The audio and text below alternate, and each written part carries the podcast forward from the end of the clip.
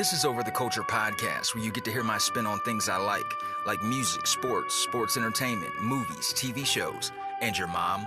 You also get to hear about things I don't like, like people who are incompetent at their job. And I'm your bastard of ceremonies, the one gig kid, Pat Stay Black, Alex Treblack, Reefer Sutherland, Luke Fly Talker, the most interesting blurred in podcasting, the troller of trolls, the prince of petty, Steve G.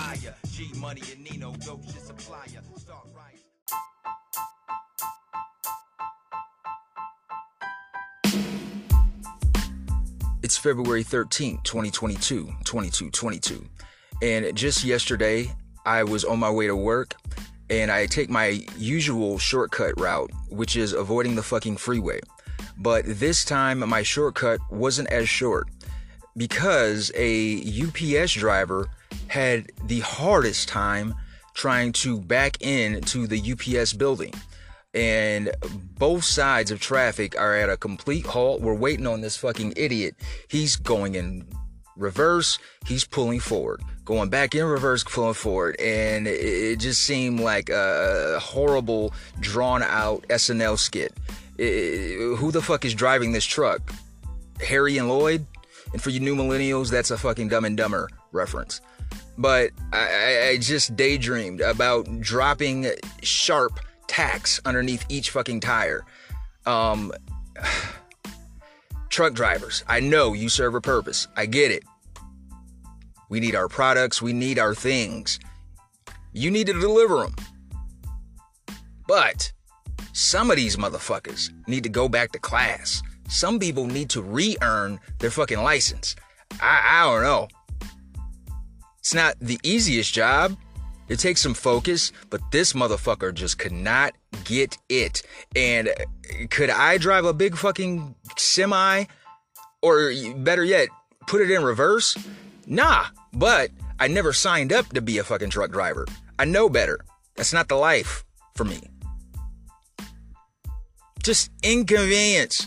Just like those bus drivers who just fucking have everybody, even on the other side of the divider, everybody has to stop. Everybody has to stop. And it just took this motherfucker forever to get in that parking lot. It was like a, a baby dick going into a canyon Coogi. In and out. Oh, it slipped out again. I'm like, oh my God. I'm just talking to myself like, man, please, man, please, just fucking tomorrow get dysentery or some kind of fucking. Oh my god! I just hope you fucking get gout or something on on your pedal foot, and you'll never have to drive again. But I digress. Night tonight is the big game, Super Bowl. Cincinnati Bengals, and the Los Angeles Rams. Los Angeles Rams, when they were in St. Louis, they saw some success with Marshall Faulk, Kurt Warner, the Big O, Lando Pace. But that was literally decades ago. I was in high school when that happened. Now they got Matt Stafford, OBJYN, Donald, and the Bungles. Who would have thought? Who would have thought, man? Who would have thought? I never thought the Chiefs would win a Super Bowl in my lifetime, but here we are. And, you know, it's very rare that I pull for the Bungles in any circumstance. But today, I got time, cuz. Go Ohio. More times than not, it's going to be Go Ohio from Steve G. And they deserve it. Long suffering. Cincinnati Bungles fans. And I knew some of them. I know some of them. I grew up with some of them. No trophies in the case. None.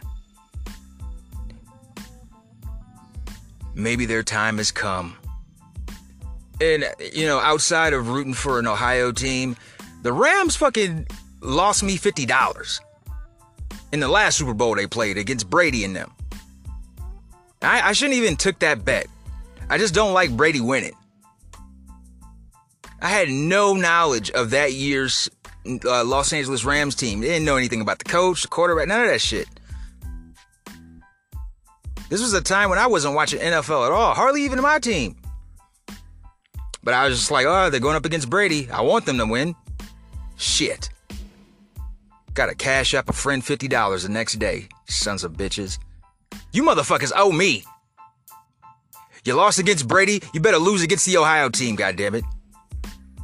And also, a, a lot of us 80s babies, 90s kids, a lot of us uh, nearing middle age and middle aged, and even the boomers. We're looking forward to that halftime show. Quite possibly one of the best. It's going to be Dr. Dre, Snoop Dogg, Eminem, Kendrick Lamar, Mary J. Blige, and there's rumors of a Tupac hologram.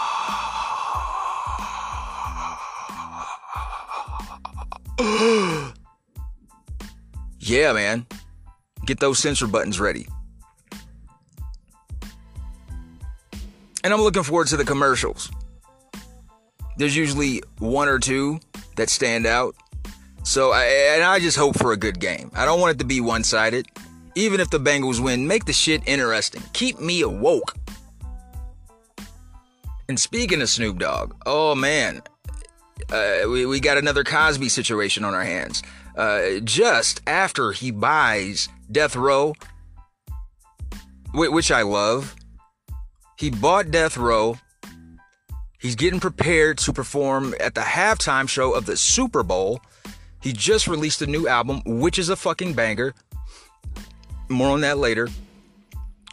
We have assault charges heading in his direction. And not just Snoop. People in his crew were named. Bishop Don Juan?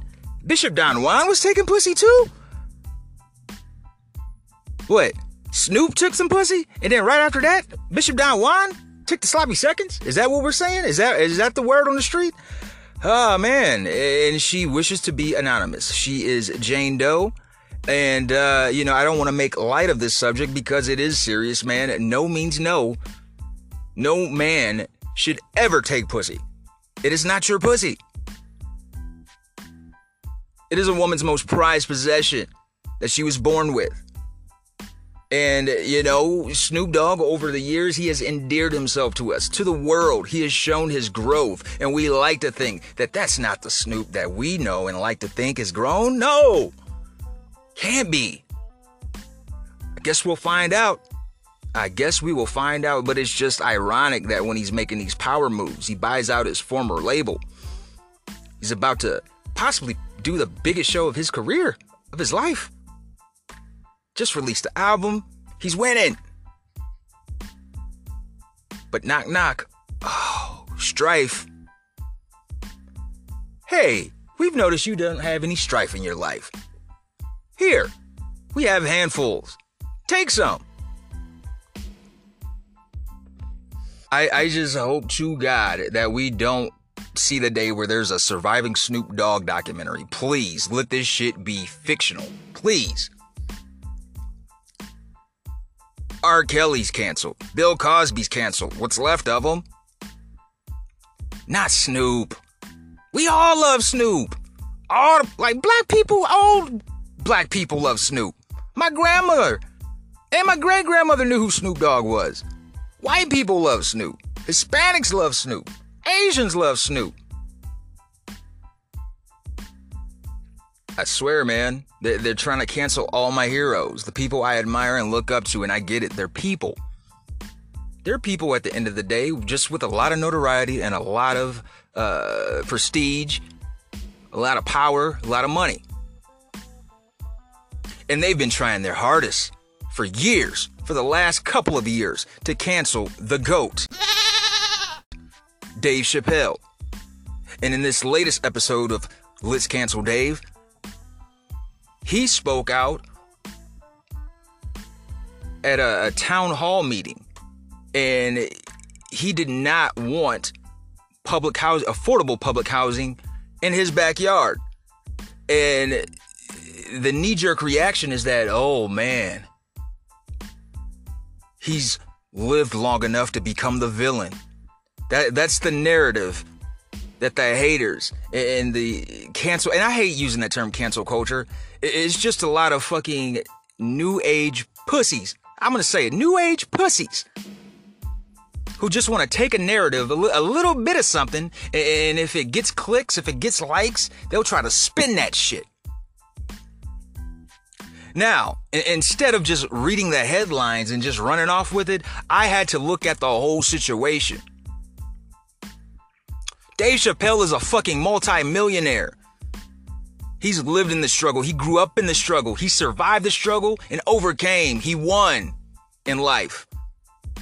He does a lot of things for his community in Yellow Springs, Ohio. And so for them to think he's just some shrewd businessman, come on, man. He doesn't want that hood shit around his fucking property, around his business. And the fucked up thing, they used his residence as a selling point. Oh, you know what? This is a perfect location. World famous comedian Dave Chappelle. He actually lives here with his family, his wife, and his kids. This is where he goes uh, for groceries with his family. This is where he goes to eat. This is his favorite hangout spot. You know, all you fucking welfare recipients, you you guys want to see that, right? Yeah, yeah, yeah. But because it's Dave Chappelle, he has to be agreeable to everything. To that I say this: Ask Tom Hanks how he feels about having affordable uh, housing in his backyard. Ask DiCaprio.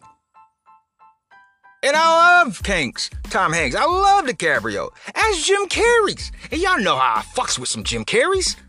Ask him if he wants some of that shit in his fucking backyard. Hell no! No millionaire who has worked all of his adult life to get where he is, and especially if he's experienced that shit already, they ain't want none of that shit. Get the fuck around me. They could support that shit from a distance, but not in my fucking backyard, not in my neighborhood. And take black, white, take race and color out of it. As history has shown, impoverished, impoverished areas tend to have more crime. So, if you have millions of dollars and you're investing in the area where you live, why would you want some old ratchet ass rah rah fucking hot flaming Cheetos fucking bullshit uh, batting at my fucking braids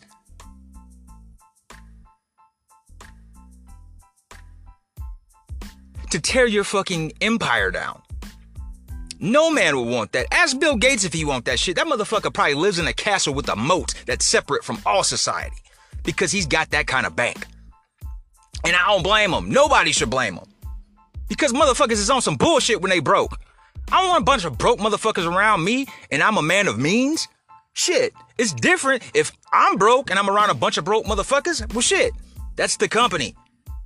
That's the company that society pl- places us in. You want to live in a better neighborhood, work for it. And that's what Dave Chappelle did. Get off his dick. And uh, in the world of comedy, you can't cancel a motherfucker if they're funny. You get that?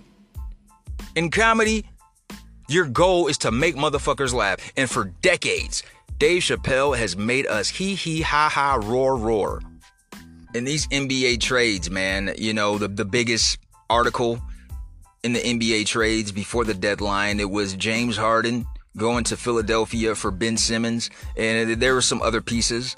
Uh, Brooklyn, they're also going to get Wardell's brother, Seth Curry. Andre Drummond's going to Brooklyn. I think Brooklyn won out in this trade. And once Harden left, all the pettiness came out. Kyrie, I guess, by all accounts, he wanted Harden to be gone anyway. There was some diva scuffling in the locker room, uh, bruised egos. Kyrie would have one on ones against Harden in practice and he would light his ass up, as I imagine he would. Because, you know, I talk shit about Kyrie. He's a fucking head case. But the motherfucker's cold, and he's got potential to be the greatest point guard ever. Yeah, I said it on this Sunday, February 13th. So I'm sure he was cooking the fuck out of James Harden. Harden felt like this is an unstable community. I cannot thrive here. I'm not happy here. Well, fine. Go to Philly. And honestly, I hope both those motherfuckers fail. Philly and Brooklyn. Go Cavs. I like Embiid. I like Harden. Fuck KD. Kyrie, I, I like his game, but goddamn it, he's a one year dookie. I don't think he lives in the same world we live in. There's no rationalization with this motherfucker.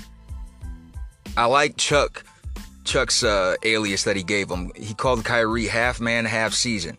So good luck with that. Can't play any home games with your star point guard. And I hope you guys fall on your face. I hope Kevin Durant never wins anything ever again. And I hope Kyrie never wins anything ever again. Thank you for the memories in Cleveland. Uh, but I'm I'm more angry at you getting in the way of Cleveland winning about three or four championships more than I am with LeBron. I understand why he left the first time, and I definitely got why he left the second time. But it was because of Kyrie's fucking ego. You guys could have been perfect. You guys could have been beautiful, man. You guys could have been better than Scotty and Mike. Yep. Y'all were different. And you didn't get it. Maybe you were too young. Maybe you won't realize it until years later after you're retired. But I'm telling you right now, you fucked up. And you're leaving a shitty trail everywhere you go. They can't stand you in Boston. Shit. You get booed in Cleveland. You sometimes you're scared to even play in Cleveland. Oh my my ankle hurts. Thank you, Kyrie. Fuck you, Kyrie. And also CJ McCollum going to the Pelicans, which would be great if Zion Williamson can come back. If your star player is not on board, um, well, late uh, early exit in the playoffs at best. My Cavs picked up Caris LeVert. And uh, fun fact about Caris LeVert, he's actually an Ohio boy himself, and he is cousins with Gerald and Eddie LeVert of uh, LeVert fame and O'Jays, uh, who originate from Cleveland, Ohio. Ohio, Ohio. So with CJ McCollum gone, and uh, Portland, they also dropped off some other key pieces to other places. Uh, they no longer have Larry Nance Jr., they no longer have Robert Covington. And to that, I say, you might as well just get rid of Lillard. Uh, Dame hasn't been playing like Dame even when he's on court. He's been injured most of the season, uh, and even when he was playing, them shots were not hitting. Uh, he does turn 32 this summer, and if the Blazers were a smart franchise, they would do something with that value before he loses it. They got a young point guard, Anfernee Simons, and he's been doing the shit that Dame is supposed to be on the court doing. So if this continues, uh, we're just going to have to rebuild all over again. Let's just get all this shit out of the way. Uh, and it's a new regime, but it's the Blazers, and they're not known for making the best decisions. So we'll see. Now, on Friday, we were blessed again with two instant classics. First, we're going to address Juicy J's joint collaboration album with Wiz Khalifa, and it's called Stoner's Night. Now, Stoner's Night every track.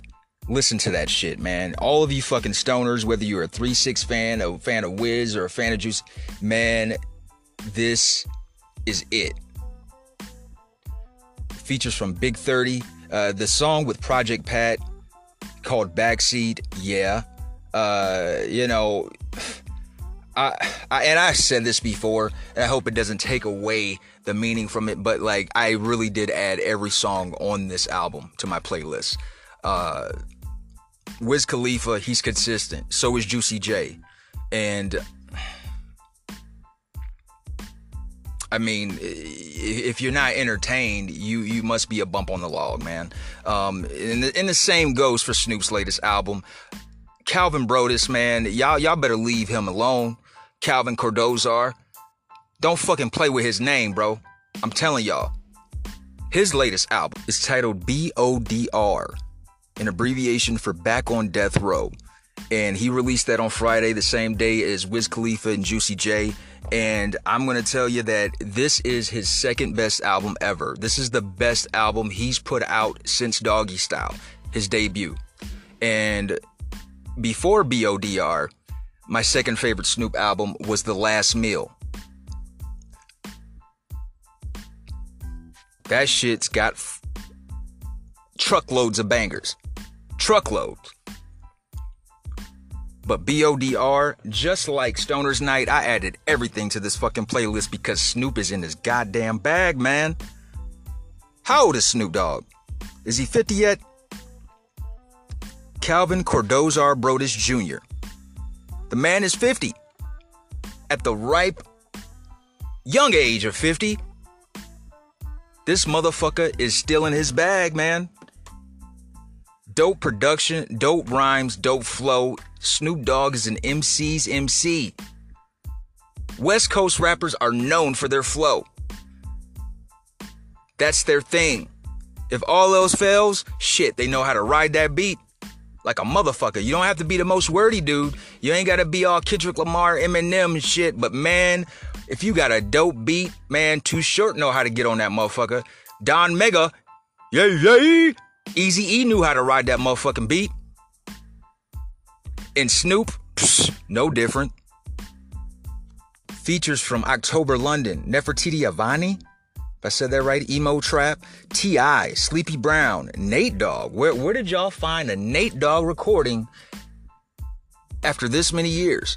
Jane Handcock, Hey Dion, The Baby, Uncle Murda, Wiz Khalifa, uh, and of course Nas. Yeah, that Nas. I was impressed. BODR is 18 tracks, 53 minutes, and 10 seconds, man. And I've said this before also hip hop compared to the other genres, man, it's fairly new. It's fairly new. It's newer than rock. It's newer than pop. It's newer than metal. So we have we haven't seen a 50 plus year old rapper. We didn't see that in the 80s. It wasn't hip. It was always considered a young man's thing if you're past this age, oh man, what are you doing rapping? Meanwhile, Rolling Stones is out here doing world tours in, in their goddamn 70s.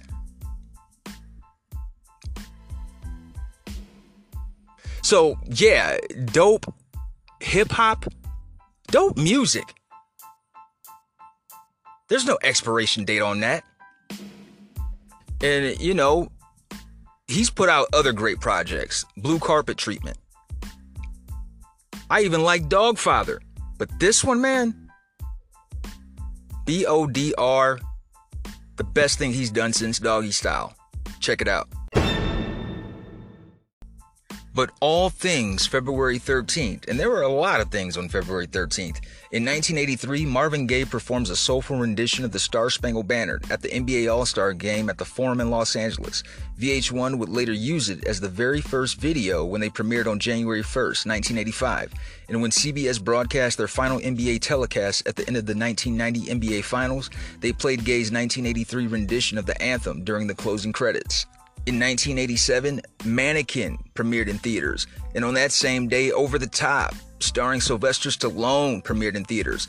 And I recently did an interview with Don't Worry Be Movies with Amanda and Wade, and uh, we went over the movie Over the Top. It, it's such a fitting title for that movie uh, because it, it's over the top.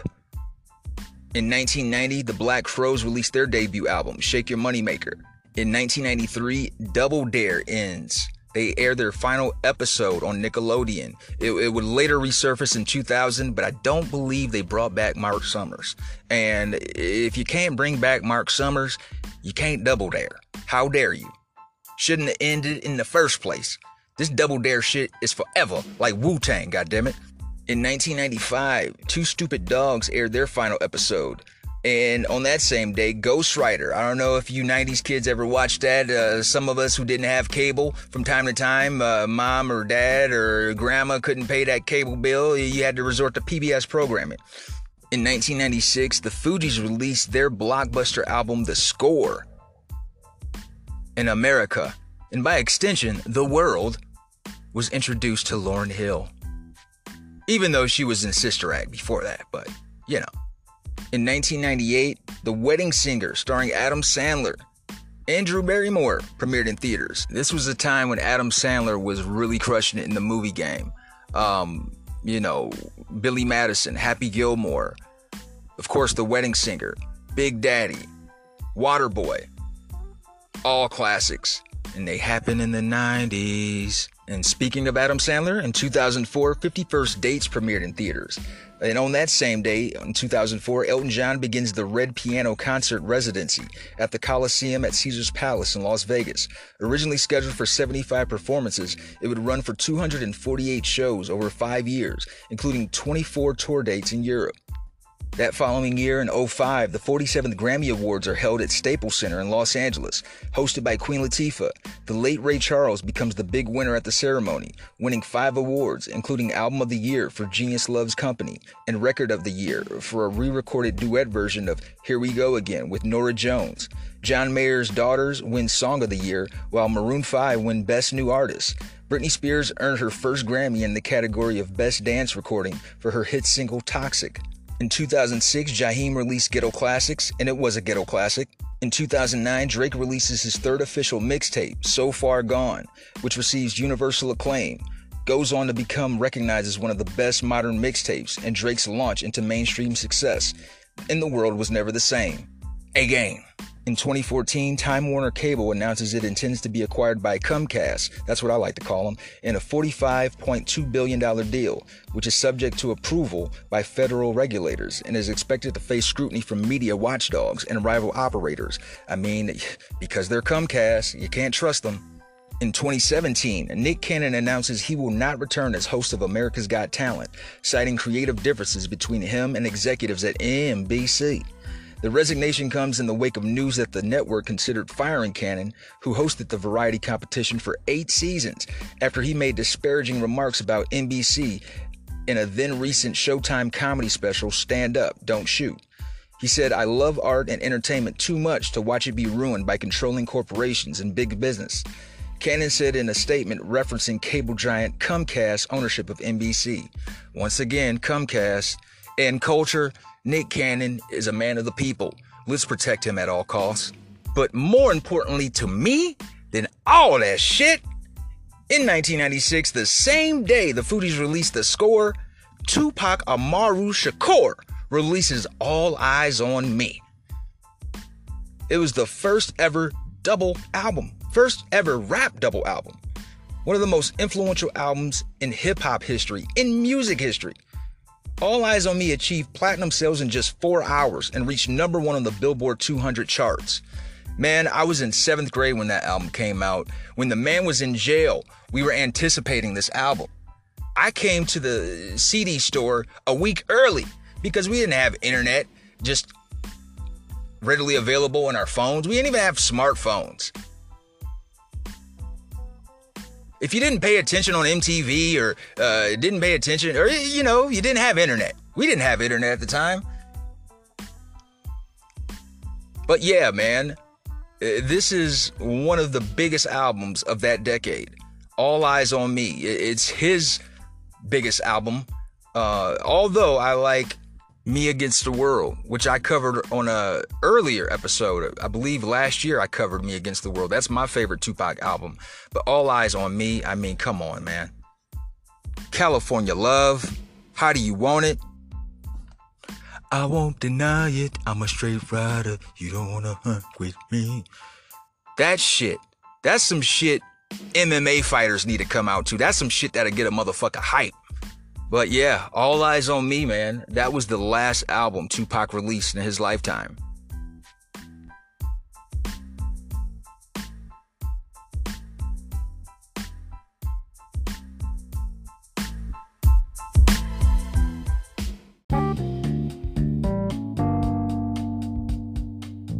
Today in sports history, in 1920, the National Negro Baseball League organizes.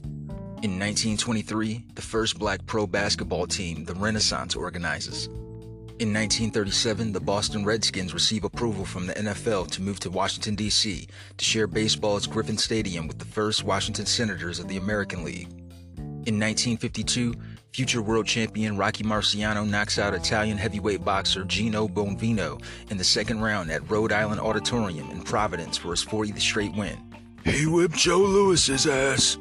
In 1974, James Cool Papa Bell is named to baseball's Hall of Fame. In 1976, American Dorothy Hamill wins the free skate to clinch the women's figure skating gold medal at the Innsbruck Winter Olympics. In 1977, Eric Heiden is the first American to win the World Speed Skating Championship. And on that same day, the 27th NBA All Star Game is held at the Mecca Arena in Milwaukee, Wisconsin. West beat the East 125 to 124. The MVP is Julius Erving, the forward of the Philadelphia 76ers. In 1980, the 13th Winter Olympic Games opened in Lake Placid, New York.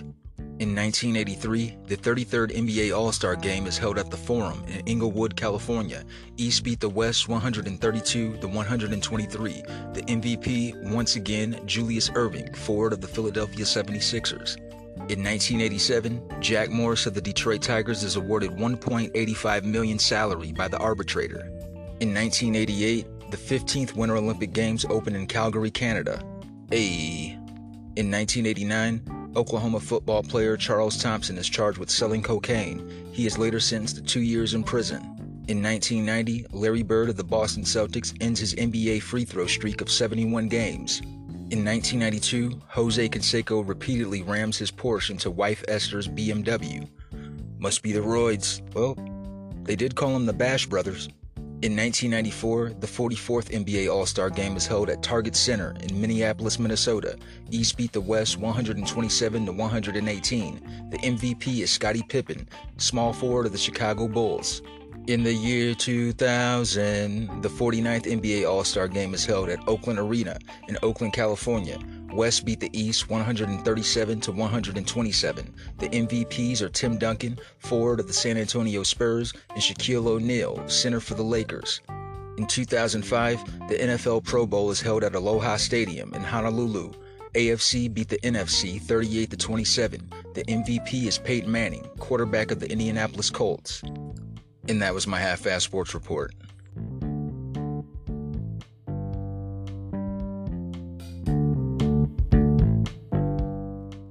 Coming up, I'm going to go over Tupac's album, All Eyez on Me, released on this day in 1996.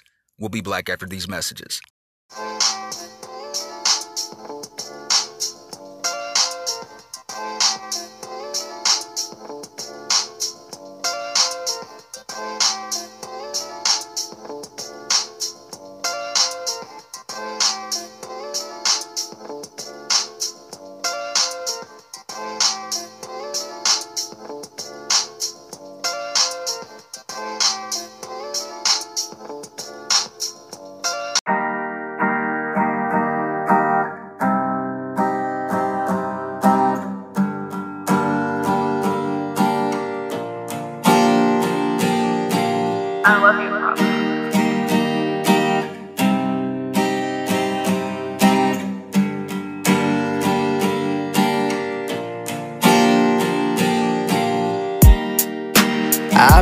My best shirt. Everything I own's on the dresser. Seems like every time that I'm up, I fall. It's always so much pressure. Always so much pain in the morning. Whatever comes my way, I keep going. Because I don't wanna lose it. Oh, I already feel so alone. Leave me alone.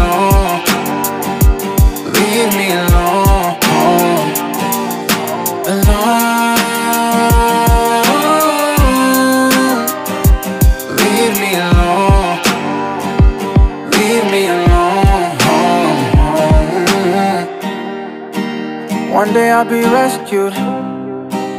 Then I'm gonna rescue you. Waiting on my blessings. Just so I can bless you. Forgive me for trying to manage. Forgive me for fighting through all the damage. Forgive me for all this planning. And trying to be the biggest on the planet, yeah. I put on my best shirt. Everything I own's on the dresser. Seems like every time that I'm up, I fall. It's always so much pressure. Always so much pain in the morning. Whatever comes my way, I keep going. Because I don't wanna lose it. Oh, I already feel so alone.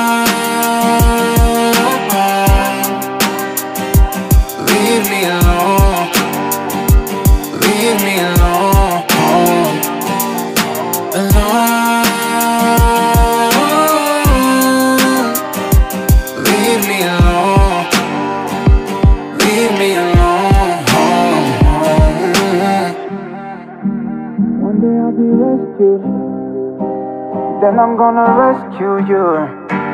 Waiting on my blessings. Just so I can bless you.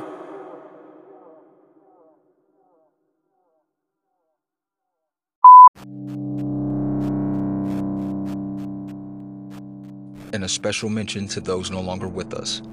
Peter Tork was an American musician, composer, and actor.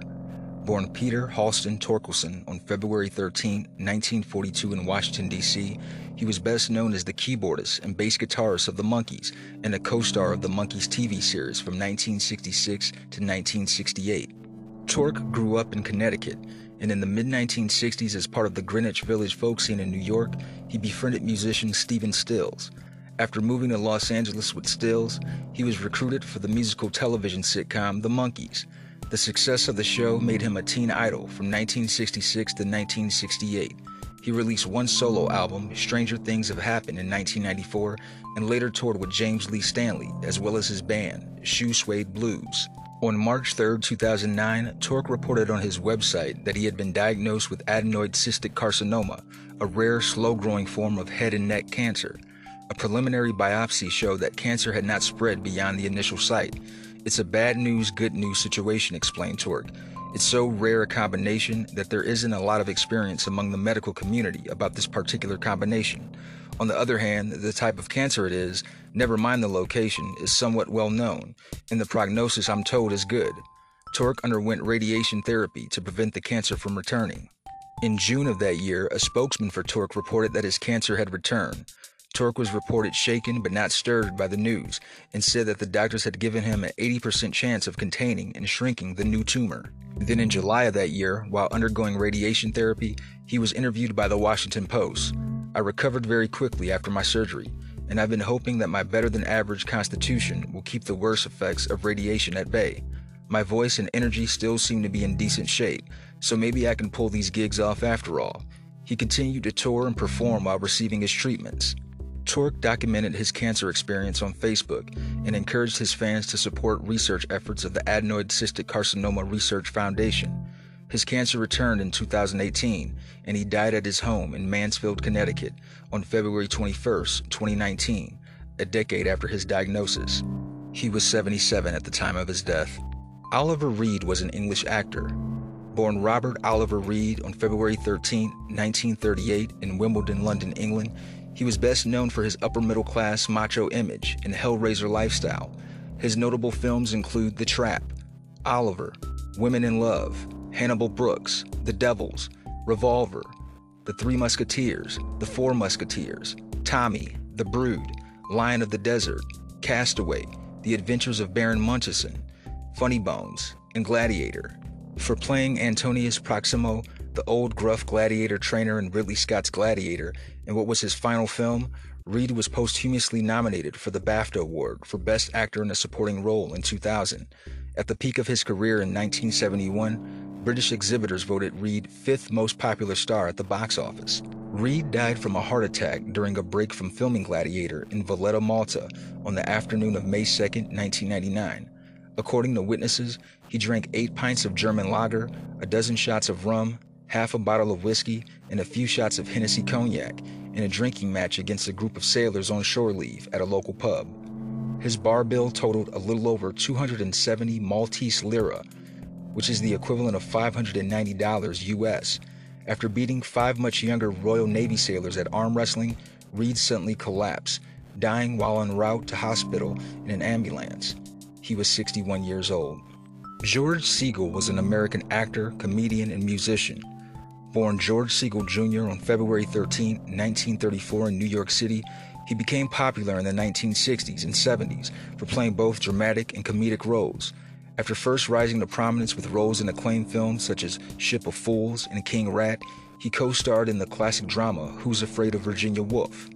Through the next decade and a half, Segal consistently starred in notable films across a variety of genres, including The Quiller Memorandum, The St. Valentine's Day Massacre, no Way to Treat a Lady, Where's Papa, The Owl and the Pussycat, The Hot Rock, Blume in Love, A Touch of Class, California Split, The Duchess and the Dirtwater Fox, and Fun with Dick and Jane.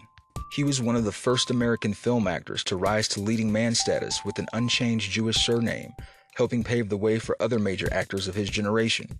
Later in his career, he appeared in supporting roles in films such as Look Who's Talking, For the Boys, The Mirror Has Two Faces, and Flirting with Disaster. He was nominated for the Academy Award for Best Supporting Actor for his performance in Who's Afraid of Virginia Woolf, and won two Golden Globe Awards, including the Golden Globe Award for Best Actor in a Motion Picture, Musical, or Comedy for his performance in A Touch of Class. On television, he was best known for his regular roles in two popular sitcoms, playing Jack Gallo on Just Shoot Me and Albert Pop Solomon on The Goldbergs. Segal was also an accomplished banjo player. He released three albums and performed with the instrument in several of his acting roles and on late night television. Segal died of complications from bypass surgery in Santa Rosa, California on March 23, 2021, at age 87. Eddie Robinson was an American football coach. Born Eddie Gay Robinson on February 13, 1919, in Jackson, Louisiana, he would go on to become the coach of Grambling State University, a historically black university, from 1941 to 1942, and again from 1945 to 1997. Robinson is recognized by many college football experts as one of the greatest coaches in history. During a period in college football when black players were not allowed to play for Southern college programs, Robinson built Grambling State into a small college football powerhouse. He retired in 97 with a record of 408 wins, 165 losses, and 15 ties. Robinson coached every single game from the field and was inducted into the College Football Hall of Fame in 1997. Robinson is arguably the most successful college football coach in FCS history and has the third most victories in college football history. Robinson developed Alzheimer's disease after his retirement. He died on April 3, 2007, at Lincoln General Hospital in Ruston, Louisiana, after having been admitted earlier in the day. He was 88 at the time of his death. Rest easy, y'all.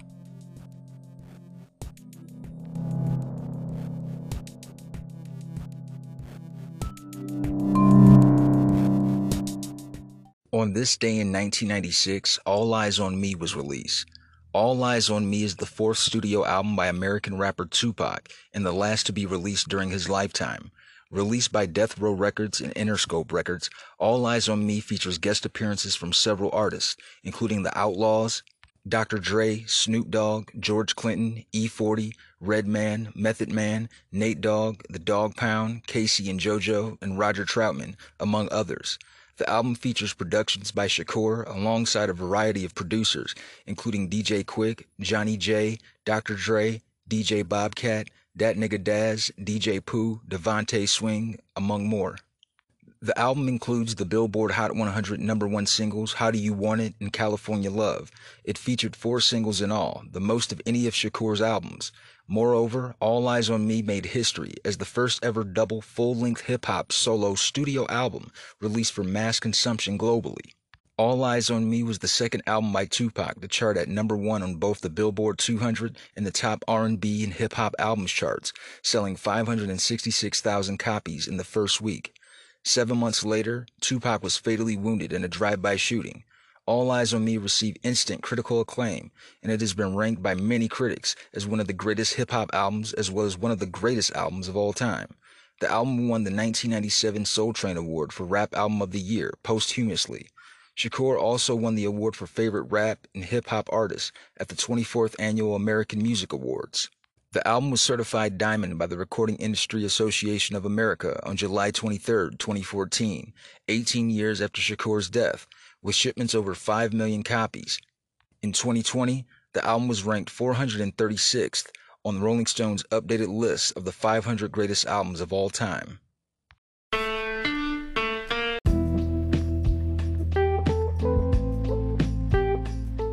In October of 1995, Suge Knight and Jimmy Iovine paid the $1.4 million bail necessary to get Shakur released from jail on charges of sexual abuse. At the time, Shakur was broke and thus unable to make bail himself.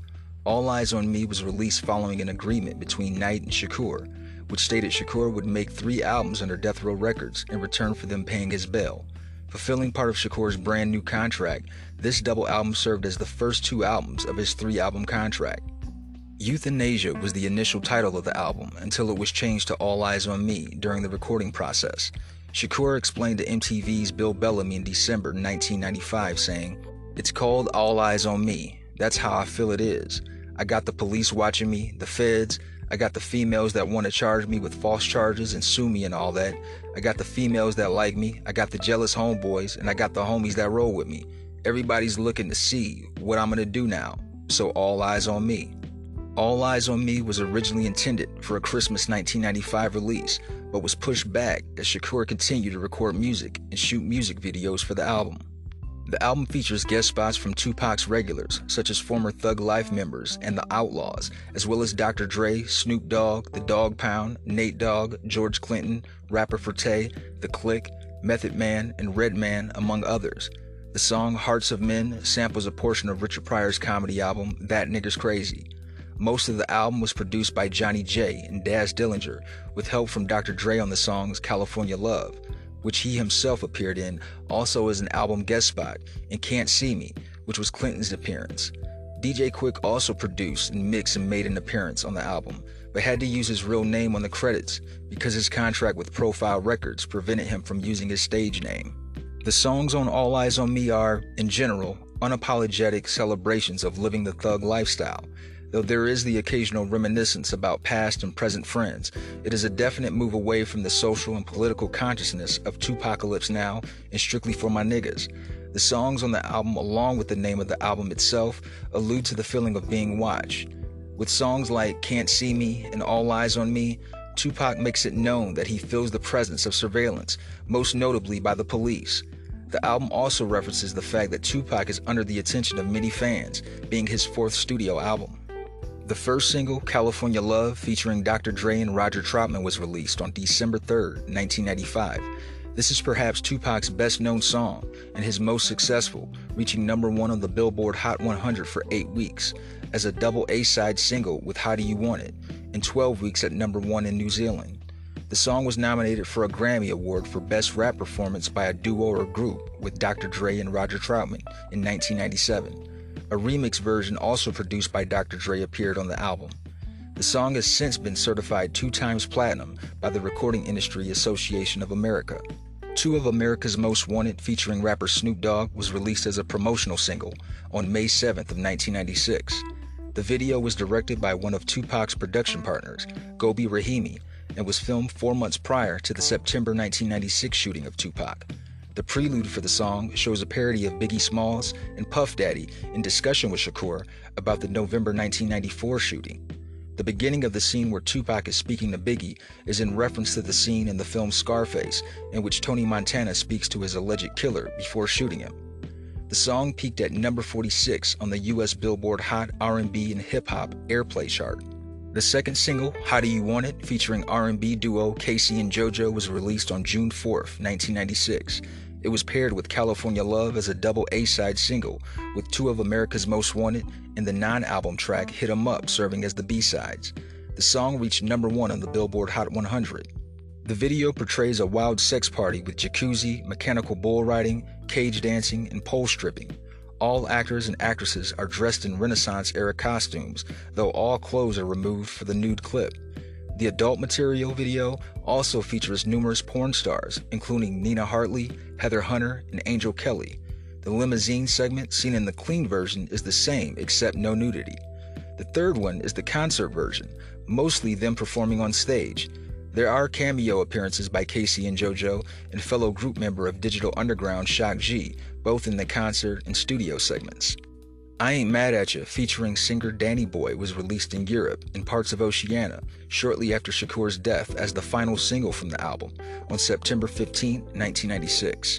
For the video, the song was re recorded with a live band. The new track was recorded at Can Am Studios by Conley Abrams. The video was shot weeks before Shakur's death. All Eyez on Me received widespread critical acclaim. Spin Magazine gave it a 7 out of 10 and said as long as you don't expect philanthropy from Tupac, you'll find honesty and some pleasurably twisted scenarios. The record ranked number 3 on Entertainment Weekly's list of top 10 albums of 96. All Music stated maybe it was his time in prison, or maybe it was simply his signing with Suge Knight's Death Row label. Whatever the case, Tupac reemerged hardened and hungry with All Eyez on Me, the first double disc album of original material in hip hop history. With all the controversy surrounding him, Tupac seemingly wanted to throw down a monumental epic whose sheer scope would make it an achievement of itself. But more than that, it's also an unabashed embrace of the gangster lifestyle, backing off the sober self recognition of me against the world. Sure, there are a few reflective numbers and Dead Homies tributes, but they're much more romanticized this time around. Despite some undeniable filler, it is easily the best production Tupac's ever had on record. In the Los Angeles Times, Cheo Coker praised the album. All Eyez on Me, a 27 song, 133 minute gangster's paradise, finds the rapper even more venomous than he was before his 11 month incarceration for sexual abuse. He displays no remorse for his tough life and even less feeling for his enemies. The only thing jail time did for Tupac was make his creative fires burn even hotter. He raps here with a passion and skill matched in gangster rap only by Snoop Doggy Dogg and Notorious B.I.G.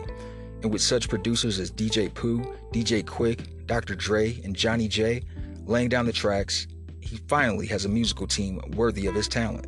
John Pareles of the New York Times considered the album typical gangster rap fare, but with superior production. Standard images of ghetto desperation turned up, but far more of Tupac's rhymes are about living in luxury, driving a plush car, drinking cognac, smoking weed, and having all the women he wants. Pareles notes that while Tupac used to show some sympathy for women, he has returned to hardline gangsta machismo, with women as either gold digging bitches or heavy breathing, pliant hoes. It's like a Cali thug life version of Pink Floyd's The Wall. Pure gangsta ego run amok over two CDs, complained Rolling Stone. At that length, the album's all hard, all the time tone approaches caricature. Nonetheless, the album was included in the magazine's essential recordings of the 1990s. All Eyez on Me debuted at number 1 on both the US Billboard 200 and the US Top R&B and Hip Hop Albums charts, selling 566,000 copies in its first week, becoming Tupac's second number 1 album on the chart. The album was eventually certified diamond by the RIAA. As of September 2011, All Eyez on Me has sold 5,887,630 copies in the United States, making it Tupac's highest selling album. It has charted on the Billboard 200 for 105 weeks in total. Happy 26th anniversary, All Eyez on Me. And RIP Tupac, you were one of one.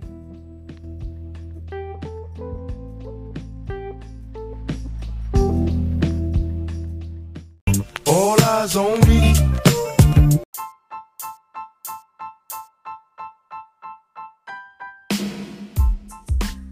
Today's birthdays for February 13th, turning 36 today is American football player Aqib Talib.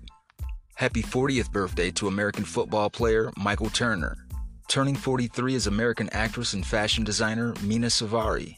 Happy 45th birthday to American football player and coach Randy Moss. Straight cash, homie. English singer songwriter Robbie Williams turns 48 today. Also turning 48 is American rapper and actor Fonzworth Bentley. Remember him? Happy 60th birthday to American wrestler and manager Baby Doll. Happy 61st birthday to American singer, songwriter, producer, and actor Henry Rollins. Turning 72 is English singer, songwriter, and musician Peter Gabriel. Happy 75th birthday to American basketball player and coach, Coach K himself, Mike Krzyzewski. And a very special happy 78th birthday to English American television host, actor, politician, and 56th mayor of Cincinnati, Jerry Springer.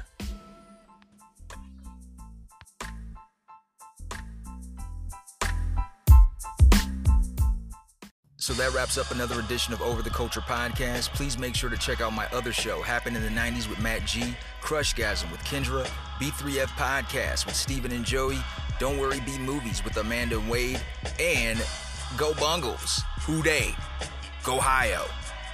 Peace.